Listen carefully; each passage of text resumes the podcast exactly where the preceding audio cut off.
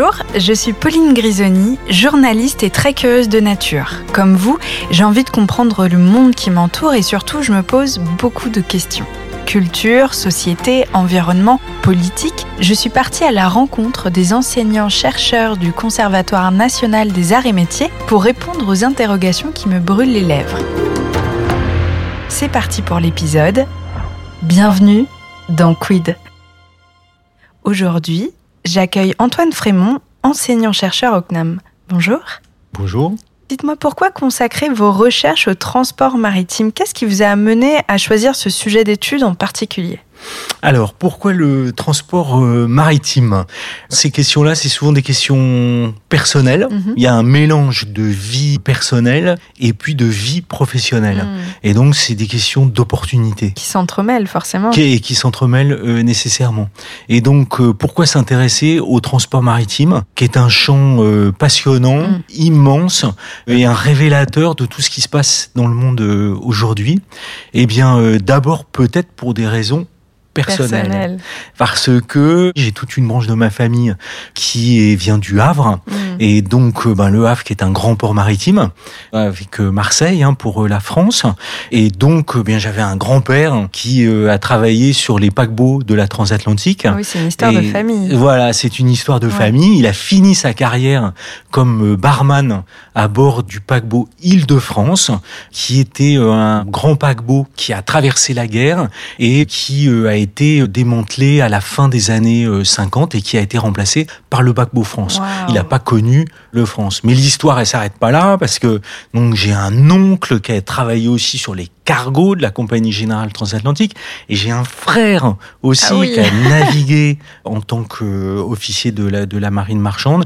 Et puis après, qui a fait sa carrière dans le shipping, le, trading du mmh. pétrole, c'est-à-dire le, le transport euh, du pétrole pour une grande compagnie pétrolière française. Bon, j'espère que vous avez le pied marin avec tout ça, parce que sinon, euh, euh, ben, pas, tant.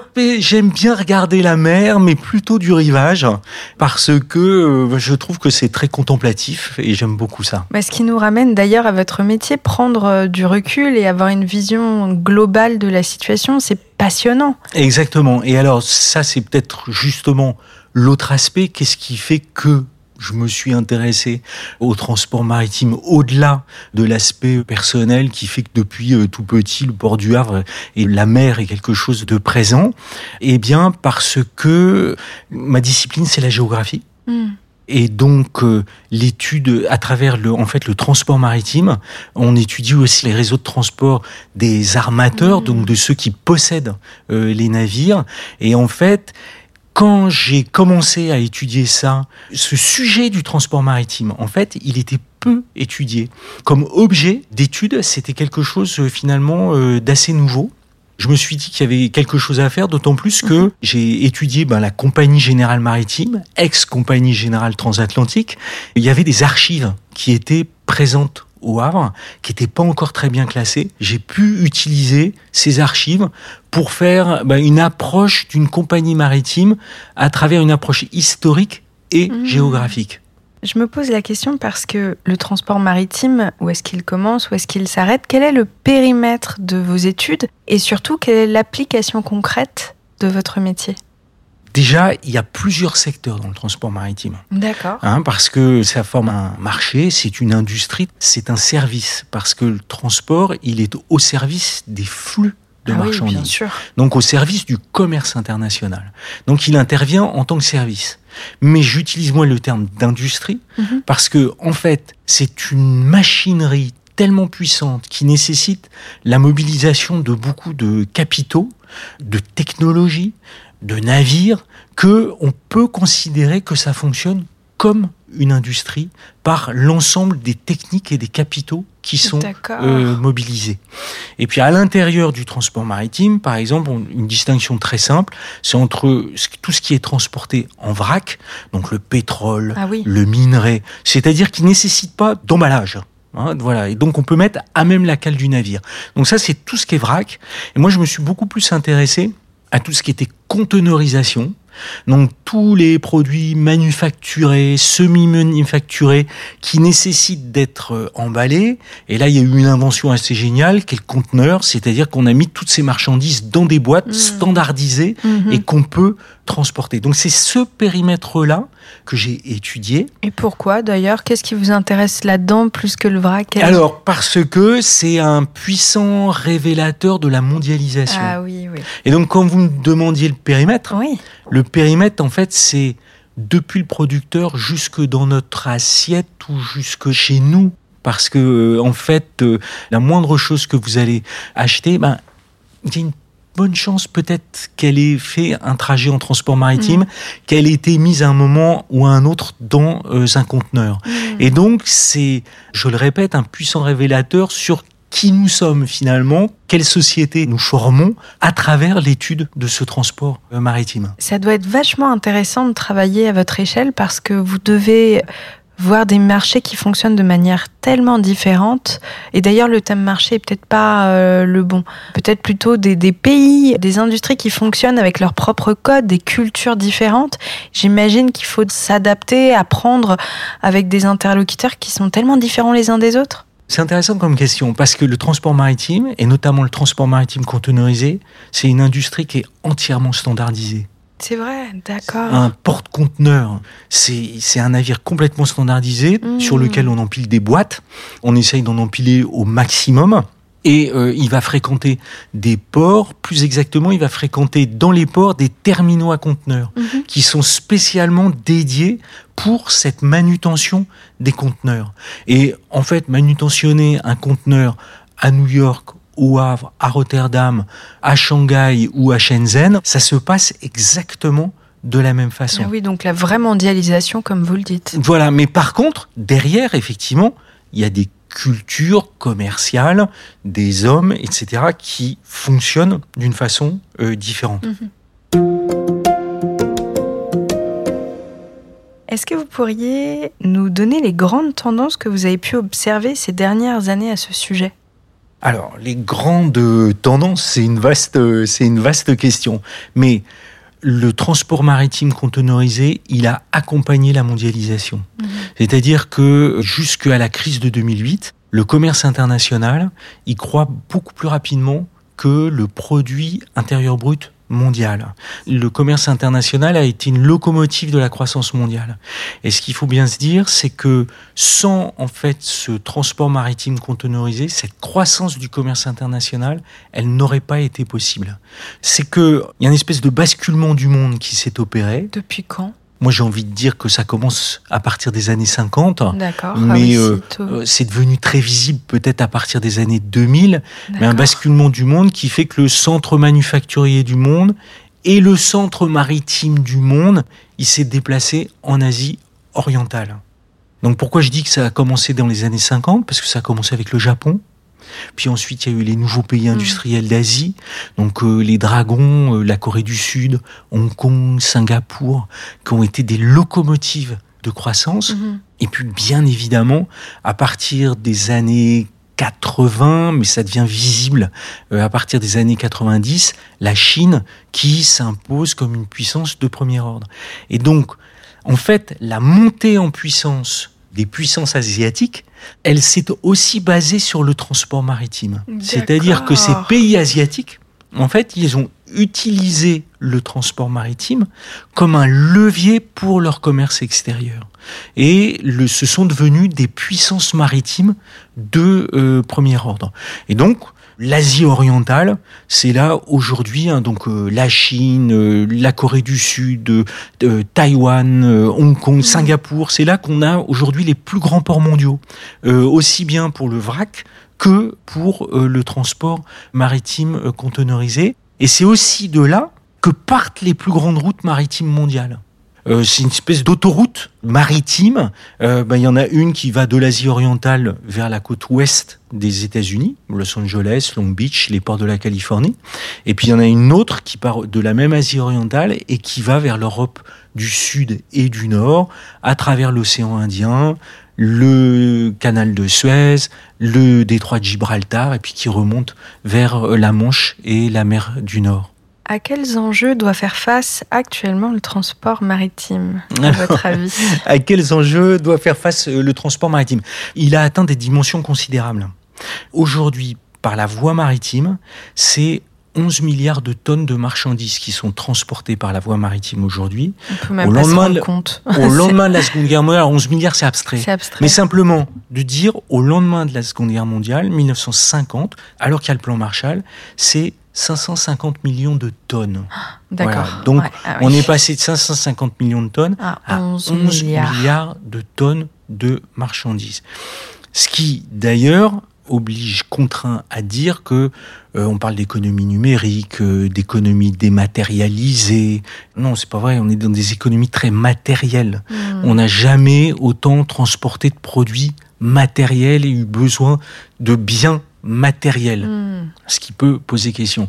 Donc peut-être ça nous emmène à l'enjeu, c'est-à-dire que bah, l'enjeu c'est l'impact environnemental. Le transport maritime il n'est pas hors du monde, il fait face aux grands enjeux contemporains et donc le grand enjeu pour le transport maritime, c'est effectivement comment il fait face à la question environnementale. Et non seulement le réchauffement climatique, donc ça, c'est les émissions de dioxyde de carbone, mais aussi la pollution de l'air. Hein. donc il faut distinguer euh, les deux choses. Donc si on prend euh, le réchauffement euh, climatique, le transport maritime, c'est un peu moins de 3% des émissions de dioxyde de carbone dans le monde. 3%, mm-hmm. un peu moins de 3%, c'est plus qu'un pays comme l'Allemagne, qui est un grand pays industriel. Donc, c'est pas négligeable. beaucoup. D'autre part, si on poursuit cette croissance du transport maritime, les émissions, la part relative de ces émissions, elle ne devrait pas baisser, mais elle devrait augmenter. Donc, non seulement la part relative, mais aussi en valeur absolue. Quelle est la tendance que vous observez aujourd'hui? Est-ce que euh, vous trouvez qu'il y a une réelle réflexion autour du sujet ou alors est-ce que vous sentez plutôt que les pays se disent il faut qu'on fasse quelque chose pour l'opinion publique mais on n'a pas vraiment envie de changer? Alors il y a les États et puis il y a les acteurs privés. Parce que les, acteurs privés, le transport maritime, ce sont d'abord et avant tout des acteurs privés. La flotte mondiale, elle est détenue par des compagnies maritimes qui sont soit des compagnies familiales ou des euh, groupes hmm. cotés en bourse. Et donc, ce qu'on peut avoir en tête, si on fait une petite rétrospective, il y a eu quelques grandes marées noires. Hmm. C'est vrai, si on prend le transport du pétrole. On a tous en tête quelques noms, la Moco Cadiz, l'Exxon Valdez, l'Erika, hmm. euh, qui est l'une des marées noires les plus récentes. Il faut voir qu'en termes d'image, pour les compagnies maritimes ou pour les compagnies pétrolières, c'est un véritable désastre. Et donc, ces compagnies n'ont aucun intérêt à ce qu'il euh, y ait ce type de catastrophe. Et donc les États sont intervenus pour réguler le transport maritime, pour le rendre euh, plus propre, pour exiger des mesures de plus grande sécurité. Et puis les compagnies elles-mêmes, elles sont intervenues parce que, mm. comme je l'ai expliqué, elles n'ont aucun, aucun intérêt, parce que ça ruine complètement euh, leur image. Donc aujourd'hui, par rapport au réchauffement climatique et par rapport à la mondialisation, parce que les deux sont liés. Les compagnies maritimes, elles sont un petit peu dans le même cas de figure. Mhm. Comment est-ce qu'elles jouent finalement leur acceptabilité pour l'avenir dans les opinions publiques? Alors, vous voyez tout de suite quand on commence à réfléchir comme ça, les opinions publiques, c'est peut-être un problème de pays riches. Est-ce hmm. que ça se pose comme ça dans les pays euh, en développement ou dans les pays pauvres ou dans les pays où l'opinion publique est muselée restreinte. et restreinte. Donc ça veut dire que ça renvoie à nos inégalités. Le monde n'est hmm. pas uniforme, le hmm. monde est très varié.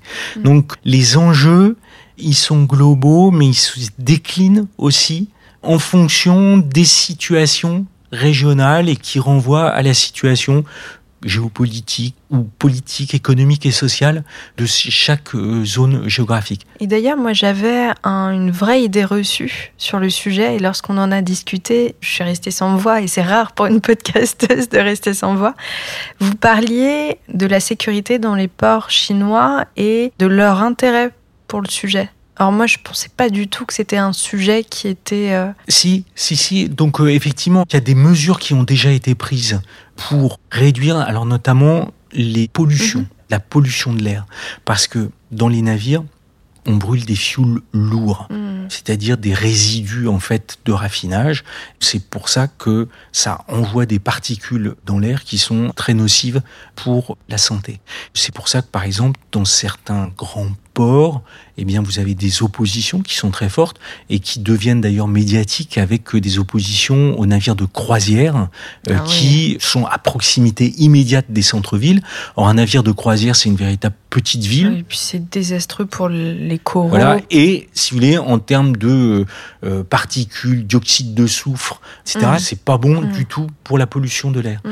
Et donc, effectivement, c'est vrai dans les pays euh, démocratiques. L'un des premiers pays qui s'est saisi de ça, l'un des premiers ports qui s'est saisi de ça, c'est le port de Los Angeles Long Beach qui est complètement enclavé dans l'énorme conurbation euh, urbaine de Los Angeles Long Beach. Ils se sont dit, il faut faire quelque chose. Mais effectivement, les Chinois, eux aussi, prennent des mesures, et notamment ce qu'on a, c'est ce qu'on appelle des zones à faible émission, un petit peu comme celles qui vont être mises en place dans les centres-villes des villes européennes et bientôt des villes françaises, où en fait, les navires, quand ils arrivent dans ces zones de basse émission, doivent changer de carburant et utiliser des carburants qui sont désoufrés ou en tout cas qui sont plus propres et qui donc minimisent cette pollution de l'air. On a un certain nombre de zones à faible émission, par exemple en Manche, mer du Nord, aussi aux abords des villes euh, américaines, et donc qui imposent un changement de carburant. Mais vous voyez, je n'ai cité que des Mais pays Oui, oui riche. riches, euh, avec des opinions Mm. euh, publiques Mm, mm. qui sont informés. Quand on a ce cocktail riche, opinion publique euh, informée, ONG, presse, etc., capable d'informer, de dire les choses, à ce moment-là, les choses avancent. Donc voilà, le, le transport maritime, il renvoie aussi aux grandes inégalités à l'échelle du monde. Et qui supervise ces grandes décisions-là? Est-ce que c'est l'État? Est-ce que c'est une organisation en particulier? Ça se joue en fait à plusieurs échelles. Et c'est ça qui est extrêmement euh, intéressant. Le transport maritime, c'est par nature un monde de la dérégulation. Parce que quand vous naviguez dans les eaux internationales, Oui, en fait, ce qui prévaut, c'est le pavillon du navire. Voyez un navire avec un pavillon euh, du Libéria, ouais, c'est le droit du pavillon qui prévaut à bord du navire. Donc, c'est un monde qui est totalement dérégulé. Mm. On a des organisations internationales. Mhm. Ça, c'est un héritage de la Seconde Guerre mondiale, c'est tout le multilatéralisme. L'organisation qui s'occupe du transport maritime, c'est l'Organisation maritime internationale et qui a pour objectif que le transport maritime soit plus sûr. Et donc, elle est intervenue beaucoup, notamment après les catastrophes pétrolières. Et donc là, elle se mobilise aussi de plus en plus par rapport à la question environnementale et du réchauffement climatique. Mm. Et d'ailleurs, avec les armateurs qui sont partie prenante et aussi euh, les États. Comme ce sont des négociations à l'échelle internationale, ça prend beaucoup de temps, c'est lent. Mais c'est les vertus de la négociation internationale. hein. Dès qu'on négocie, ça prend du temps, même s'il faudrait que ça aille plus vite. Donc ça, c'est une première échelle Mhm. de négociation, l'échelle internationale, qui est sans doute la plus féconde à long terme, mais qui prend du temps. Et donc, après, les États, bien évidemment, jouent un rôle. Et euh, j'en reviens à ce que je disais tout à l'heure, certains États ont plus de leviers que d'autres, notamment les grandes puissances, donc par exemple les États-Unis, qui peuvent réguler le type de navire qui viennent fréquenter leur port et qui disent nous on veut tel ou tel type de navire avec tel type de technologie. Donc ça c'est très puissant. L'Union européenne, pourquoi j'ai dit l'Union européenne et pas les États? Parce que pour y avoir de la concurrence et une concurrence au moins 10 ans. C'est-à-dire euh, si la France fait des règles draconiennes pour ses navires, eh bien à ce moment les ports français vont plus être fréquentés. Et puis ça va être les ports belges, néerlandais qui vont en profiter. Donc il faut pas fausser la concurrence. Donc s'il y a une régulation, il faut qu'elle se fasse à l'échelle européenne, négociation, donc ça prend plus de temps. Ça marche plus en termes de régulation plutôt que de sanctions? Il y a les deux, hein, c'est-à-dire que on régule, il y a des régulations qui sont mises en place, et puis après, il y a des vérifications qui peuvent être faites de ces règles mises en place. Et notamment, une des innovations qui a été la plus importante, c'est le contrôle des navires par l'état du port. C'est-à-dire que c'est plus le pavillon du navire qui prévaut, mais quand un navire est dans un port, un port français, un port belge, un port néerlandais, c'est l'État français ou l'État néerlandais ou l'État belge qui va aller vérifier si effectivement ce navire respecte bien les règles qui sont euh, édictées à l'échelle internationale. Mm. Et puis il y a un dernier niveau de levier, c'est très localement, c'est dans les ports, c'est dans les villes portuaires où les ports et les villes portuaires ont des leviers d'action. Par exemple, euh, de plus en plus se développe euh, le branchement à quai des navires. C'est-à-dire qu'un navire, il arrive, il éteint ses machines ou il les met en veilleuse et puis on le branche électriquement à quai. Ça, c'est une façon de diminuer drastiquement la pollution ah de l'air.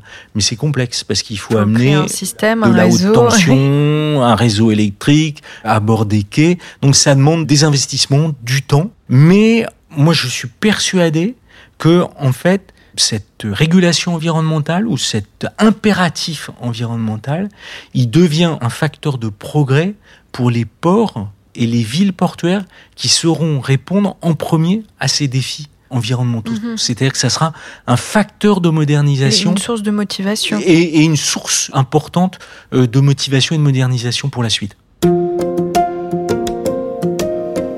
Et justement, ça m'amène à ma dernière question.